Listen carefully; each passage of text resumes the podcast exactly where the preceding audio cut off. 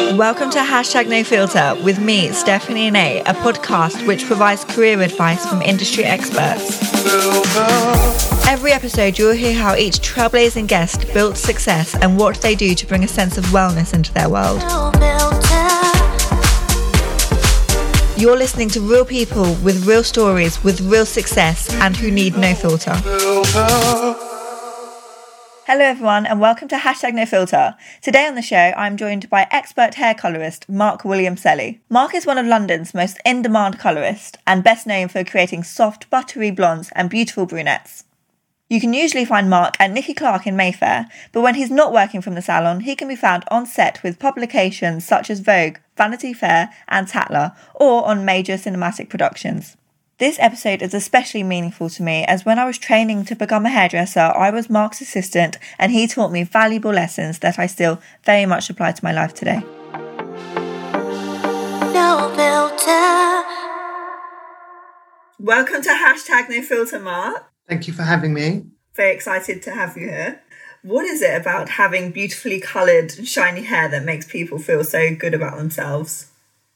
I think it's just feeling confident in themselves. I think, yes, having shining, glossy, and looking lovely is always amazing, but it's just the way that they feel afterwards. It gives them an extra boost and makes them feel like they can take on anything. And it's just that sort of feeling like you've been pampered and looked after. That is what people love the most, I think, about hair and getting it done. Yeah, looking in the mirror and seeing just their best version of themselves looking back at them. Exactly. Yeah, for sure. So tell us a little bit about your style, your signature style in the salon. Has anybody or anything influenced you? I think my style is definitely something that's a little bit more natural. It's it's again, like you said, glossy, shiny, healthy looking hair that could potentially be your own. I mean, obviously I do a lot of stuff that's very coloured looking, but the majority of stuff that I do is is that a little bit less in your face and more sort of gloss and you know nice condition make it enhancing of their natural sort of colors. That's totally my sort of thing. But you know i love vivid coppers and sort of really natural reds and things like that which is totally my sort of bag.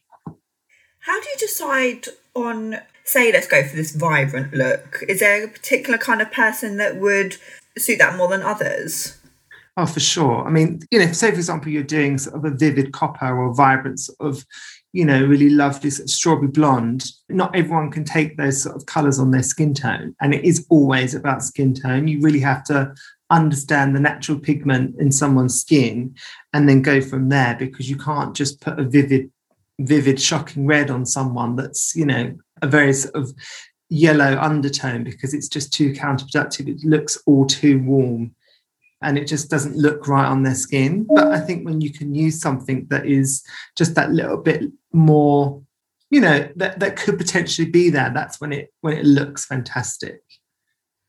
So it's not just a case of somebody coming into you and saying, you know, I want to have this natural looking shiny hair, or somebody coming in saying, I want this vivid color. You you coach them through the best options for them. Absolutely. You know, you really have to understand lifestyle, for example, is a huge part of that as well. So, for example, you're, you know, someone that works in the law law profession and you have to wear wigs all day, for example, you can't be having very specific sort of colours underneath that. It just doesn't really work. Um, but also, so for example, you travel quite a lot and you know you want to have a consistent sort of person doing your hair. Again, you have to take that in consideration. So it's not just about doing a colour on someone's hair because you think it might look good you have to take all different sort of factors in into consideration when you're doing that because you know people's lifestyles do come into into account when you're when you're thinking about putting something specific on someone's hair and obviously the condition of someone's hair as well. Okay so when people do come into the salon and they do want colors that don't quite suit them and they present you photographs of things that they found off of pinterest how do you handle the client's expectations that is a very, very good question because that is something that I have to deal with on a regular basis. And managing expectations is one of the hardest things as a as a colorist, especially someone in my sort of industry, because you really have to be a quite diplomatic and be as honest as possible. Because quite frankly, a lot of people bring in pictures of celebrities and certain people that they've screenshotted through either you know various different sort of social medias. But the problem with that is that they're, they're looking at the whole package and a very finished and polished look whereas quite often they don't really understand you know what's gone into that or if that look is even going to work on them or if they have the right sort of hair type or if you know the condition of their hair is even able to support going through that sort of color change. And a lot of the time it's not. So you really have to sort of manage exactly what you're going to do and be very honest but not to give false expectations.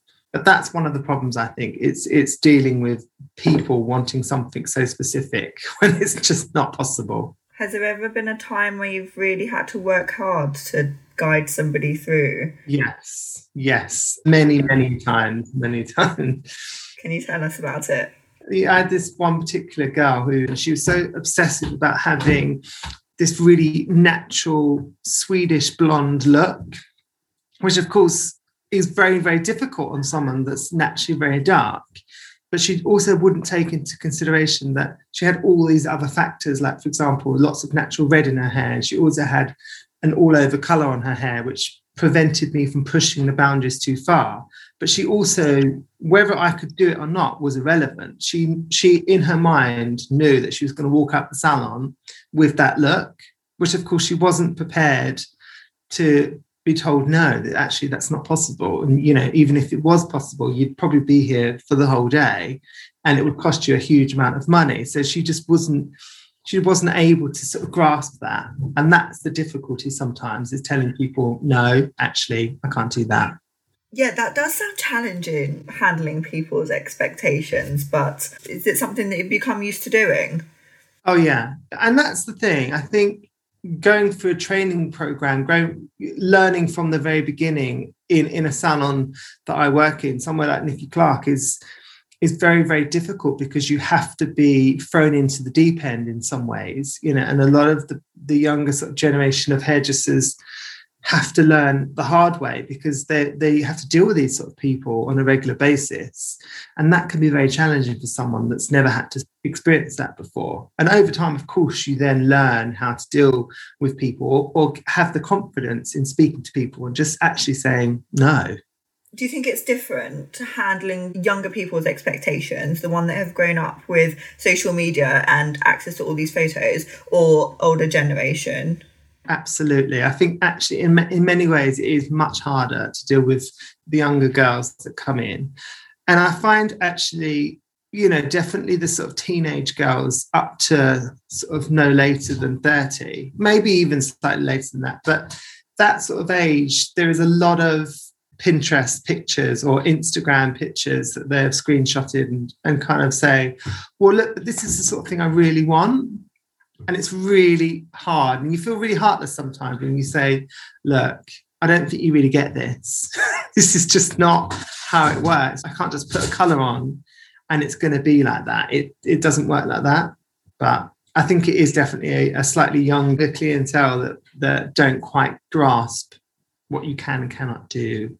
They probably will once they go somewhere and somebody does do it for them and they have to walk out the salon with their hair in a back Well, that's it, you see. And I think at points you really have to be quite brutal and be look, if you want me to push this, I will try.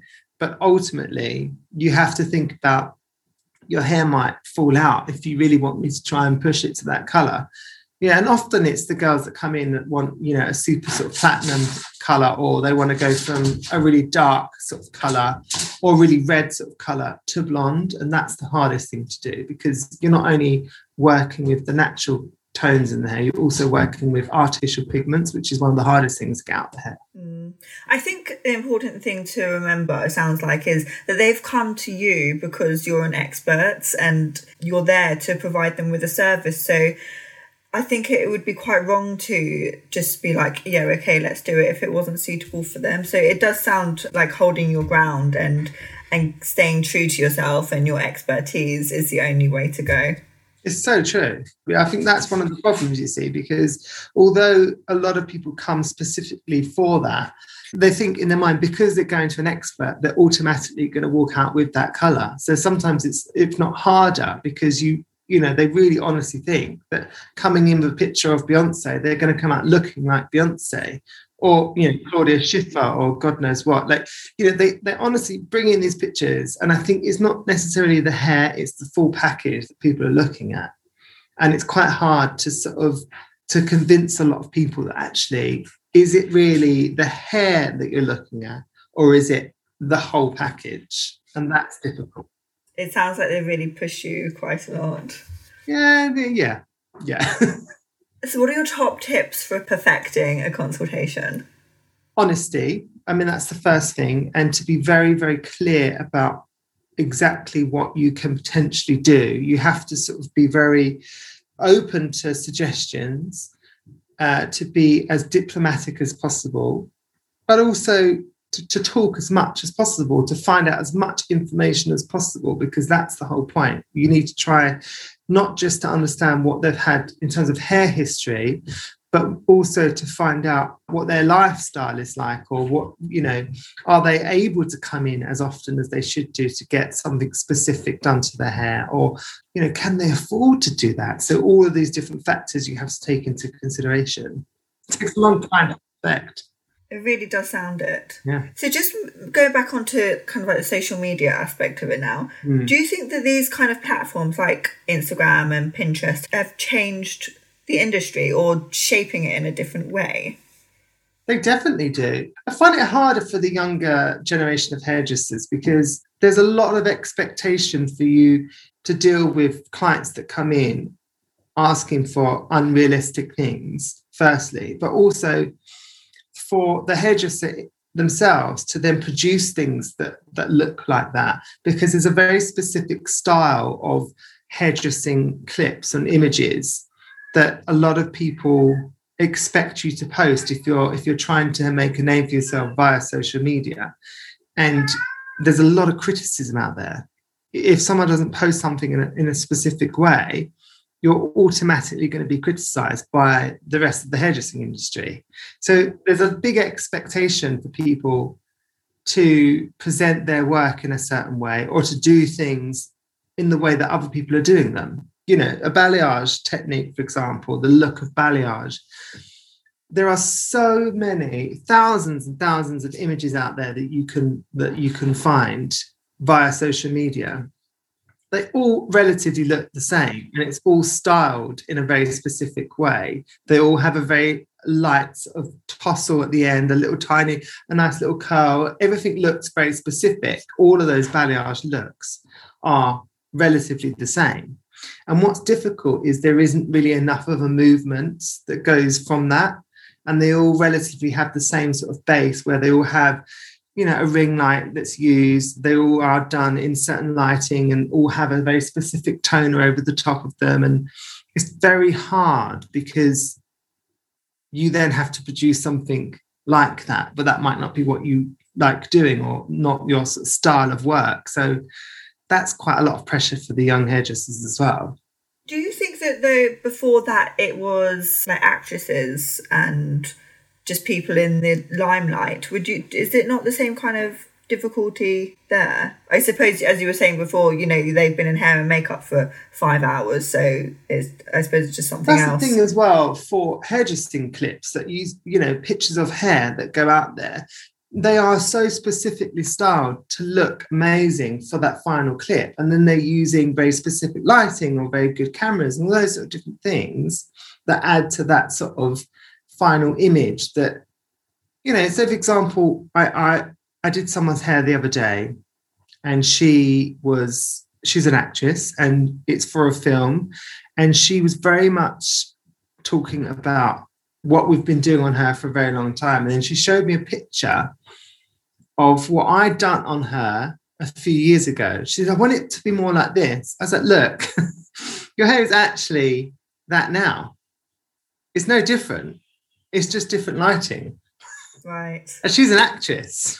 Yeah. And so it's a bit like, if the actresses can't recognize it, then there's no hope for any of us, right? So, and so that's the thing. So it's very hard sometimes because a lot of people don't see that actually what they have is almost exactly the same as what they're showing you, or they want something so specific when actually you do that, you create that look on them, and they then think, oh, it's not the same as what I've showed you a picture of. And then I would say things like, well, okay, well, if I've got a ring light and took very specific pictures and then, you know, then fiddled around with the lighting afterwards, when I then, before I posted it online, it would look exactly the same. And that's the problem. Do you ever find yourself getting carried away and, and kind of agreeing with them? I have done, and that, I've learned in the past not to, because that's when you when you fall into dangerous grounds, because you then you then start to lose your own focus because you are convinced that what they're saying is true, but actually you have to have faith in what you're doing because a lot of the time when people want something so specific it isn't necessarily about what they're showing you about something much more than that do you find that working in a salon where there's other hairdressers around you to give you that kind of support is very helpful? Or do you think that's something that you would pick up just being a um, an independent uh, colorist that worked on their own? Well i think having people around you that work in the industry or, or you know professionals at the same sort of level is really important because you then can bounce off of them. When i'm in the salon and i talk to those people I would say, well, look, I'm going to do this, you know, because there's obviously many ways around get, achieving a certain look. And another colorist might say, well, yeah, probably, but have you thought about doing this as well? You know, and it's a great way of bouncing off. And also that extra support that you can use that colorist to then speak to that other client and say, look, I'm just getting another opinion about this to back your support up, you know, to, to then for let, letting that client know that look you know i think you're going to be a bit of a problem. I'm going to get someone else to witness this sort of situation in a nice way. Because you do have to have that extra support no matter what happens. Because you just never know. You never know what what can happen with some of the clients. Sounds like you're you're going into a contract with your client and you just want somebody there to witness it. You know you really do have to do that sometimes because it can be very difficult. Because like i said if you don't have those foundation blocks from the beginning, try and manage their expectations from the beginning, then you can get yourself in all kind of problems. Because if you don't talk and be very, very clear about what you know what you potentially can do, but not give them false hopes, you know, I would never say, "Oh yeah, you're definitely going to have that kind of color." I definitely can do that for you because you know you can't guarantee that. You can work towards that, and say, well, you know, let's do something that can be as close to that as possible. Obviously, I'm not going to guarantee that. But you know, when you go in all guns blazing and say, yeah, I can do that, that's when you you're definitely going to set yourself up as failure. So whilst we're still on that social media change in the industry question, are you able to learn things from social media, learn new techniques? Is it helpful for that? Or are these fast forward videos not going to cut it? I think I think you definitely do. That there, there's so much that we can learn from social media because it it talks us through different styles and and, and what what people are actually wanting because you know you still get a lot of people coming in and asking for the same type of thing and in many ways through social media it pushes a very specific style and and suddenly you get a different sort of style and you get people that come in asking for something that you've not seen before or seen on anyone else before, which is great because you know you think, oh yeah, I can definitely do that. You know, it's definitely something that I've not done on someone before that I'd quite like to do.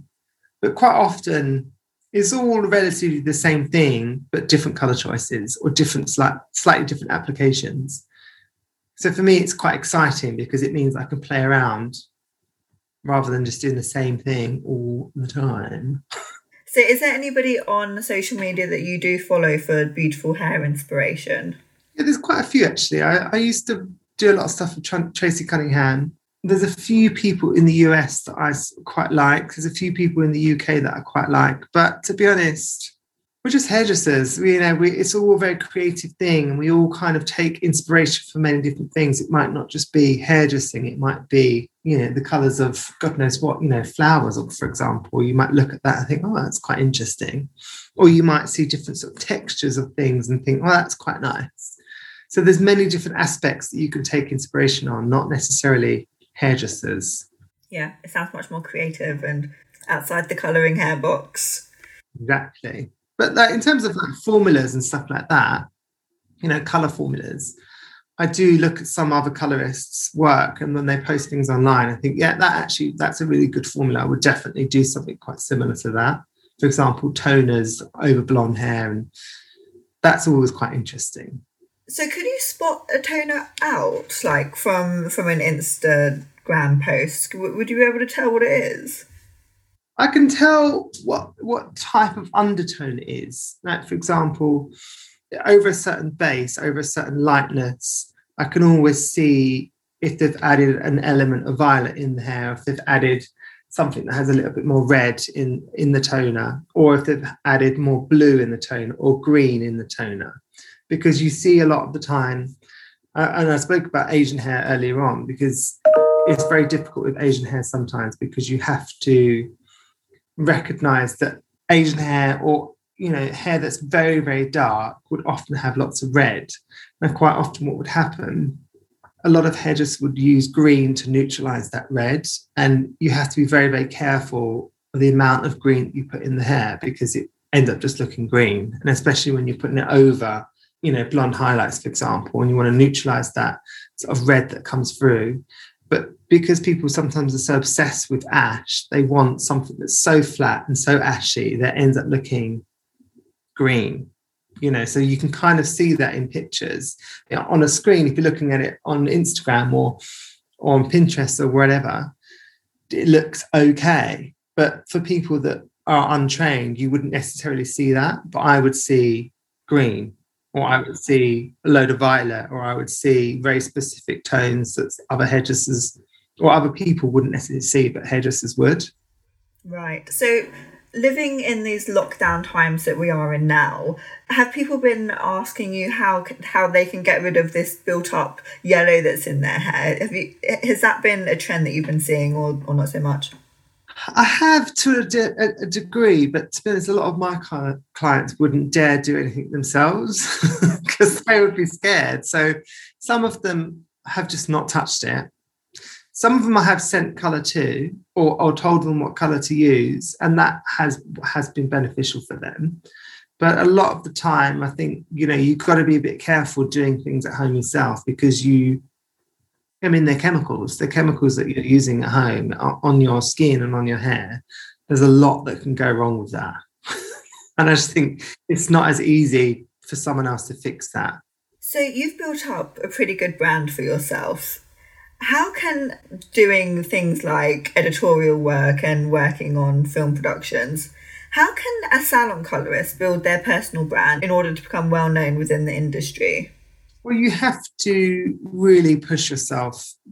Try and get your name out there as much as possible. Try and work with as many makeup artists as possible. You know, if if that then means doing free stuff or working working late or working early, just so that you can get to work with an editor or someone that you know works for a certain magazine, then it's worth doing because in the end you will always want to build a reputation for yourself and by doing that extra stuff will give you that. You know, if you can try and work specifically with makeup artists, try and work with photographers if you know, and, and things like that. That's the best way to do it. Try and get in contact with, you know, some bloggers, bloggers, you know, things like that. Influencers via social media does make a massive difference as well. And just getting yourself out there, putting as much out in the world as possible is the best way to do it, really. So, how about somebody that wanted to be a session stylist, like as their as their job, not working in a salon? How how does somebody go from I don't know, say doing their NVQ in hairdressing to becoming a session stylist, or is it even possible to work purely as a session stylist without being in a salon? I think you'll find that a lot of session stylists you know, the bulk of what session stylists do, if not all of it, is dressing. So you have to be able to dress hair in such a specific way. And that does require a lot of experience. And you really need to make sure that you're working with a lot of people that have that experience. So quite often, just by doing NVQ, you're not going to get that. You know, just in um, a college salon, you don't get enough of an experience by you know by doing an NVQ level one and two and three, you you you really need more than that. And I think by by working alongside some of the bigger hairdressers that that do mm. that, then that's the opportunity that you can get that experience. You know, it's all about creativity. If you can dress hair in a certain way, then it's amazing. But you still need the building blocks, the foundations to know how to do that. You know, and and learning that is by working with some of the big sort of hairdressers. What's the most memorable shoot that you've worked on? Oh, that's a good one. Um, I suppose Vogue, actually. Vogue, I worked on um, British Vogue a few years ago with Mert and Marcus, the photographers, and uh, Corinne Roitfeld. And that was probably one of the biggest things that I did. And I loved that. And I thought that was really quite cool because it was a, this particular shoot was something that was it was very you know it was very sort of very open and aware of minorities and different sort of backgrounds and people of all different sort of walks of life which i just loved. You know you had a guy that they that they dressed in a very specific way that you couldn't really work out. Who's a girl or a boy and one of the one of the models was trans and another woman.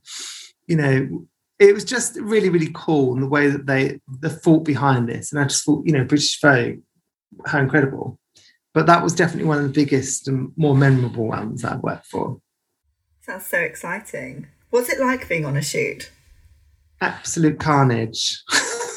it's just it's absolutely mental because there's so much going on and there's so many people, you know, and it's hard work from the beginning because you're there really early and quite often really late. And when you think about it, you're not actually doing that much hair, but there's a lot of waiting around, there's lots of touching up, there's lots of sort of like bits and bobs, and you're not really doing a huge amount, but you're doing a lot on one person, if that makes sense. So it's just the, the pace of it is quite a lot because there's a lot of prep work and you know like i said the early starts and late finishes and carrying a load of equipment all around you is is a lot of work so it's just tiring but it is fun. It's a lot of fun. But with color, you don't tend to do so much color on on shoots. You do you only ever really do it in the salon because it's easier.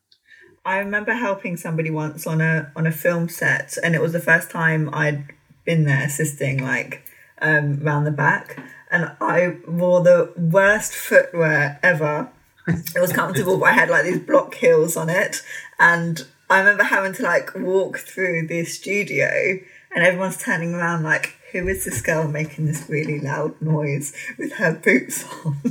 That's it. It's all about comfort as well because you're on your feet all day, you know, and, and that's the same in the salon, really, to be honest. That you, you know, you're on your feet all day, so you have to be comfortable. But session work is is hard. It's really hard. But then you work it works out because you're not really doing it all the time, quite a lot. Would you say it's still glamorous though? I mean, it is glamorous to a certain extent, of course, because you you know you're creating a beautiful look. You know, you're looking at these models or whoever it might be, and it's fantastic. It's beautiful. Everything that's around you is so exciting, but it isn't. It's a slog. Yeah, it's not as glamorous as what people think it is. For sure. I remember going for my first um, hairdressing interview. I must have been like thirteen, and this lady was like, "So, so you know, why why do you want to work here? And I must have said it was glamorous. And she was like, oh no, it, it's not. But I agree with you. I think that it, it still is. Just because it's hard work doesn't make it not glamorous at all. No, I just I just think when you when you go behind the scenes, it's just like it's just completely it's just a bit mental and it's a bit carnage. You know, people aren't are certainly not quaffing lovely fizz, you know, that that's not the thing that happens at all. I mean, maybe end of the evening, but definitely not. You know, you don't come in and people are like, oh, darling, sweetie. It's just no. So, oh, yeah, you're right. Yeah, just at the back there. Through that random door over there. Okay. so that's kind of what it normally is about. So, what's the toughest part of working on a set? I guess we've kind of covered that, but is it the same as a tough part in the salon? No, because in the salon, in many ways, the the difficulty about in the salon is the amount of work that you're trying to cram in into one day, whereas session work, you know, you've only really got one or two people spread over the whole day, but it's just lugging all your stuff around. That's the difficult part. You know, you've you've constantly got a load of bags and stuff with you. You know, I remember when I did a session I think it was, I can't remember what magazine it was for, maybe Harper's or something like that. Yeah, I think it was. And it was just, I had to go to this random studio and it was just far. It was really far and it was really annoying. And I had, to ha- I had three suitcases of color because they weren't sure what this woman actually needed. Maybe she just needed her roots done, but actually, maybe she needs a bit of green in her hair. Oh, we don't know. Like, you know, it's one of those sort of things. So it's just, the uncertainty of not knowing what you're doing, you know, the off the top of your head creativity, and sometimes that can be quite stressful. So that's the thing that isn't always great about doing session work is, you know, especially for color, not knowing what you might need and taking everything with you just in case. That's the annoying bit. So moving on now into how to build a successful career. What qualifications and or soft skills do you think are important for a hair colorist to possess? Or just a hairstylist if it differs? Well again it goes back to experience. Like try and take as much as you can from as many people as you can. You know one the assistant i've got now she's so desperate to learn so so desperate and she she'll she'll want to bring in models throughout the day. And so you know so that or on her day off, for example, she's like, "Can I come in on my day off? I know that you're working on that day, and do a model with you." Or like later in the evening, when it's her training evening, she will say to me, "Is it okay if I bring two models in? Is that okay?" I'm like, "Well, if you're finishing that time, then that's fine." But it's all about being eager and trying to take as much in as possible, and that's the difference. Like from the beginning, if you really want it you will you will make it but it's working really really hard. That's the thing. Try and you know never really saying no to things. If someone asks you to do something you just do it because that's part of your qualification isn't it? It's part of your experience. Yeah. Do as much as possible. Learn as much as possible. Yeah. Take as much in as possible because like any career if you can sort of push yourself in uh, in a specific way and give yourself as much of an opportunity by taking it in, taking as much in as you possibly can, then you're sorted. Yeah, do you know what? When we worked together, I used to really like um, handling all the difficult clients just because I thought that they they taught me the the most. I completely agree, and I was talking about this the other day with somebody, I always end up being given the really difficult ones. When there's a new client that comes in, a lot of the colorists go, no, no, not dealing with that. But I always end up having them because I think maybe in many ways, because I'm very stern, but also I can be very reasonable, you know, I, I kind of can talk them around because quite often it's, again, managing people's expectations. But you have to have the ability to talk to people and to recognize why they want something or or the way that they're behaving you know that's the whole point is is to be able to sort of see in many ways that they want something that's not really even possible. But you kind of go well you know have you thought about doing this? Or, or maybe we can just do this and talk them around in a very specific way.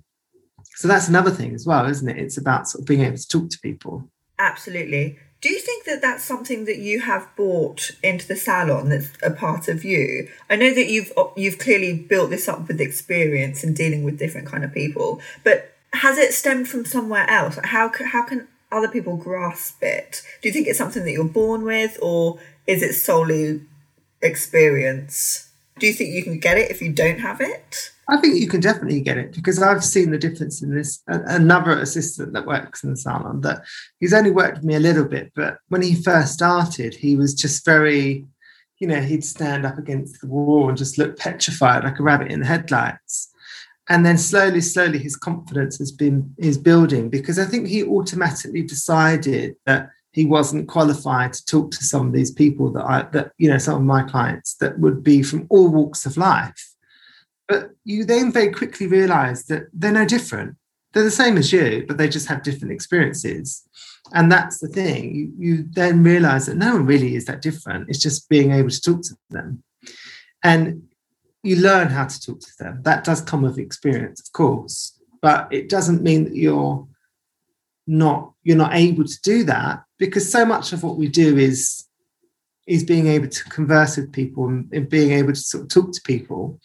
And yes, of course, so much of what we do is our our expertise and you know our our vision and our capability as a colorist. But I know a lot of people come to me just because they love a chat. you know, that's the thing. Yeah. It just that comes with experience, I think. So when you have these different kind of people come into you, yeah, of course you're going to remain like being yourself and staying true to yourself. Do you mm-hmm. have to also adopt your style to each different kind of character? Definitely. How do you how do you find the right balance there? Well, it's about having integrity with yourself, of course, but you have to remember some of the people that you're dealing with. You know, if you have Baroness of God knows what from wherever, you can't really talk to her in the same way that you're going to talk to, you know, Jane that works in God knows where. So you do have to have the ability to adapt who you're talking to. And I certainly wouldn't talk in the same way to Jane that I would to, to the Baroness, for example, because they're, they're just very, very different. But it's not that you're losing your integrity, you're just remembering that you can't talk in a certain way or or being careful not to talk about certain politics or religion, for example. That you have to be aware of who you're talking to. It's not necessarily changing who you are, it's just it's just uh, being mindful of people's opinions and views on certain things. And knowing what's appropriate. Knowing what's appropriate, exactly. So, do you think it's important to keep ahead of the latest trends um, if your focus is making hair look naturally beautiful? I do. I definitely do. I think because, of course, like we said earlier, there's a lot of people that come in asking for something that's very specific, and a lot of people have their own view about what they want. But I think you do definitely need to keep up the latest trends. However, trends come and go. And you do find those trends tend to repeat themselves after a certain amount of time. So, yes, you do want to keep up with those trends, but it always goes back to what's appropriate for that person. And that's the thing. So, whether, you know, someone comes in and asks for something that's completely ridiculous, but that's on trend and that's what looks good at the moment. For example, the Billie Eilish look, where it's you know green roots and black ends. I mean, that's ridiculous. Most people could never pull that off, but she looks good because she's Billie Eilish, you know. And so, and at some point, that became a bit of a trend. However, like I said, trends kind of come and go. So yes, you have to be mindful of that, but you are also mindful of those that can carry off a certain look whether it be trendy or not.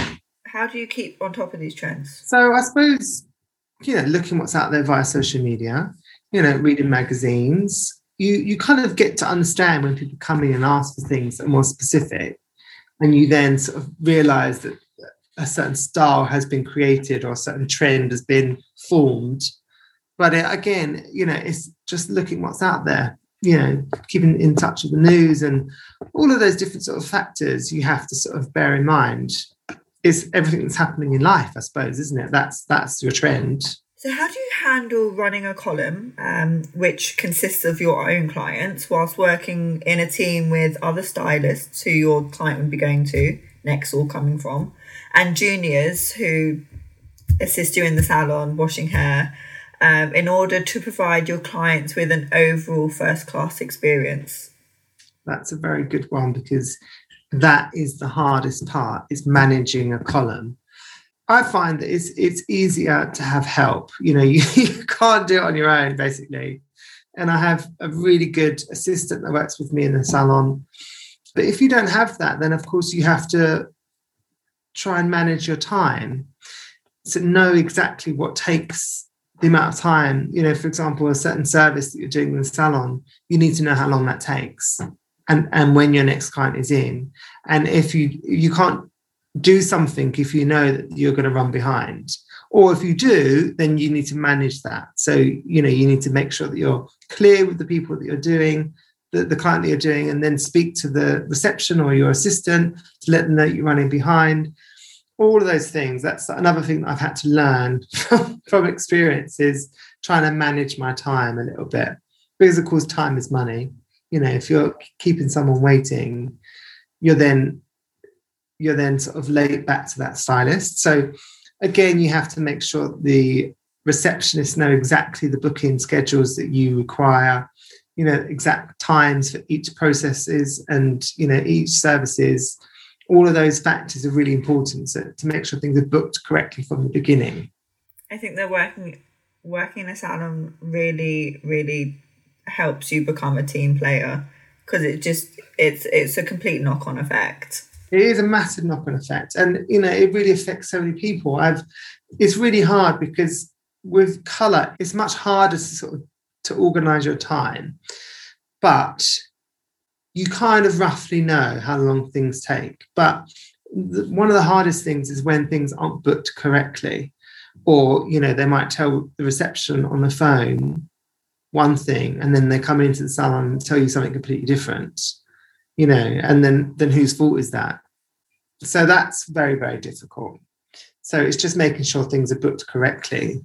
What's a challenge that you faced in your career, and how have you overcome it? Uh, I think not giving too much. You know, sometimes I feel like I give a lot to it and not having enough time for myself. And it's very difficult sometimes to say no because, like I said earlier, you you know you constantly from the beginning want to constantly take all these experiences and you want all of these different elements to try and learn from. And it's hard to say no when you get to a certain point to say, oh, actually, I need some time for myself because you end up just working all the time.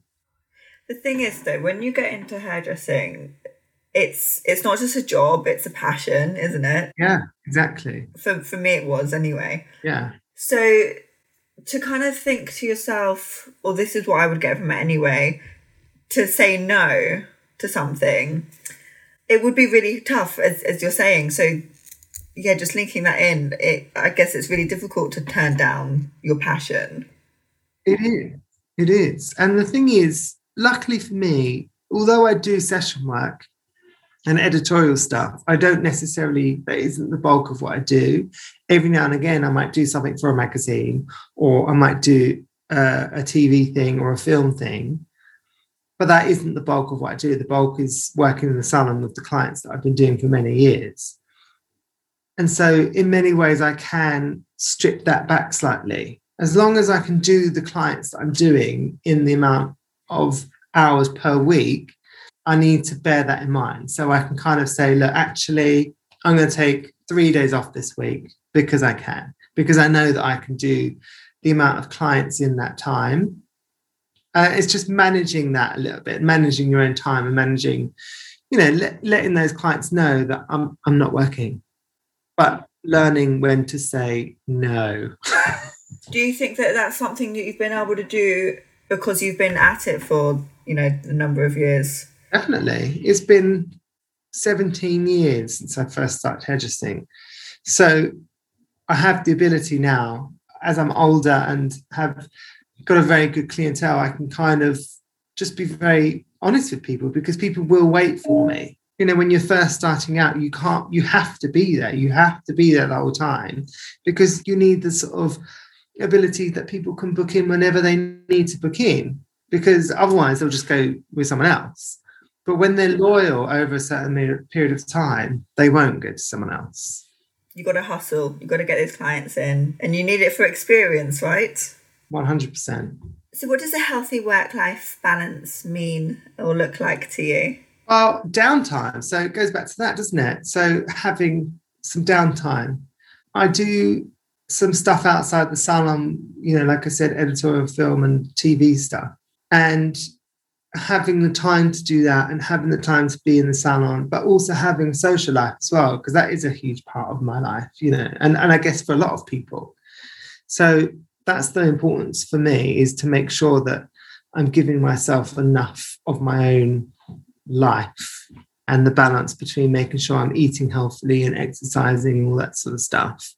Because that, you know, if, you, if, you, if you're unhealthy, you can't be on your feet all day doing clients all day when you when you're unfit because it's just it's just painful otherwise it's just tiring have you ever suffered from back problems from standing up like over a backwash doing foils all day long I used to. In the first big salon I worked in, one of the stylists said to me, You need to make sure you stand up properly because you're not standing up properly. The way that you're standing, you're going to get back problems at the end of your life. I have back problems, and almost all hairdressers have back problems if you don't stand correctly. And it stuck with me. So from that point onwards, I've been doing yoga and you know trying to sort of do as much exercise. Less now in lockdown, of course, because you know, there are different priorities. But normally I would try to do as much as I can to make sure that I'm a standing correctly, trying to do as much exercise as I can, and you know, eating healthily makes a massive difference, of course. And and and for energy. So, you know, rather in your in your break, if you manage to get a break, rather than snacking on something that's going to give you a sugar rush, snack, snack on something that's going to give you prolonged energy, rather. Okay, I've got a question off the back of this then. What about your hands? Do your hands suffer as a colorist? What can you do to protect those from the harsh chemicals? Gloves. Always wear gloves. That's the thing. And I'm very obsessive with all the assistants that I've worked with. They have to wear gloves. And I know some clients really dislike it, but they they have to because a if you're working with certain chemicals you could potentially build up an allergy over a prolonged period of time if you're not wearing gloves and B, that it just kills the condition. So, you know, it takes all of that sort of moisture and integrity out of your skin. So, if you're doing it constantly, so I always say to all the assistants, please make sure you're wearing gloves. And especially if you're doing tints, like you wouldn't want to put someone's tint on without gloves on because you're going to stain your hands. So, uh, of course, and on top of that, making sure you use good creams and stuff like that. So, do you think that uh, going to a salon is seen as a form of self care or guilty pleasure? Is that something that you would do in your downtime? I think it's definitely self care and pleasure because, you know, a lot of the people that I deal with, it's a it's a real big confidence boost for so many people, and doing stuff with with certain clients that makes them feel better about themselves give them gives them the ability to do the job that they do. Like for example one particular client of mine is a director of a big bank and she she sort of said to me she's like when i get my hair done i feel completely fine and you know i can take on all of these men i work with. I feel very confident doing that. But as soon as my grays show through it just, just makes me feel really flat and deflated. And uh, you know and it's that sort of initial sort of boost that gives a lot of women and it just makes them feel nice. You know when your hair doesn't feel good and you you know it looks a bit drab and a bit sad it makes you feel sad and a bit drab. You know it does make a difference i think. Yeah i do agree. I think it makes you feel much more put together. So at the beginning of lockdown i tried to um not style my hair just to give it a break but it wasn't long before I started styling again because I just I wanted to feel more like myself. So I do think it's important. Uh, definitely, definitely a form of self care. Yeah, for sure. So, Mark, tell us how can people book an appointment and connect with you on social media just to follow your fabulous self? Well, they can they can uh, follow me via my uh, social media handle, which is MW Selly, or they can just call the salon and they can book in with me that way. It's very, very simple, really. I will put all these details in the show notes. So anybody that does want to connect or uh, book an appointment with Mark, you can find the details below. Thank you for being a guest on hashtag no filter Mark. I cannot wait to come into the salon and just to see you and chill and have a good time when we come out of lockdown. I know everyone's good. I think when we come out of lockdown, it's going to be like the 1920s all over again. People's going to be massive parties in the street, and people are going to go crazy. I'm counting down the days. It is the 20s. It is the 20s now. So it's like a hundred years later, a big celebration post World World War One. Everyone's like, yes, let's have a great time now. Literally counting down the days. Well, thank you for being a guest. You've been amazing. Thank you very much. And thank you everybody for tuning in to another episode of Hashtag No Filter.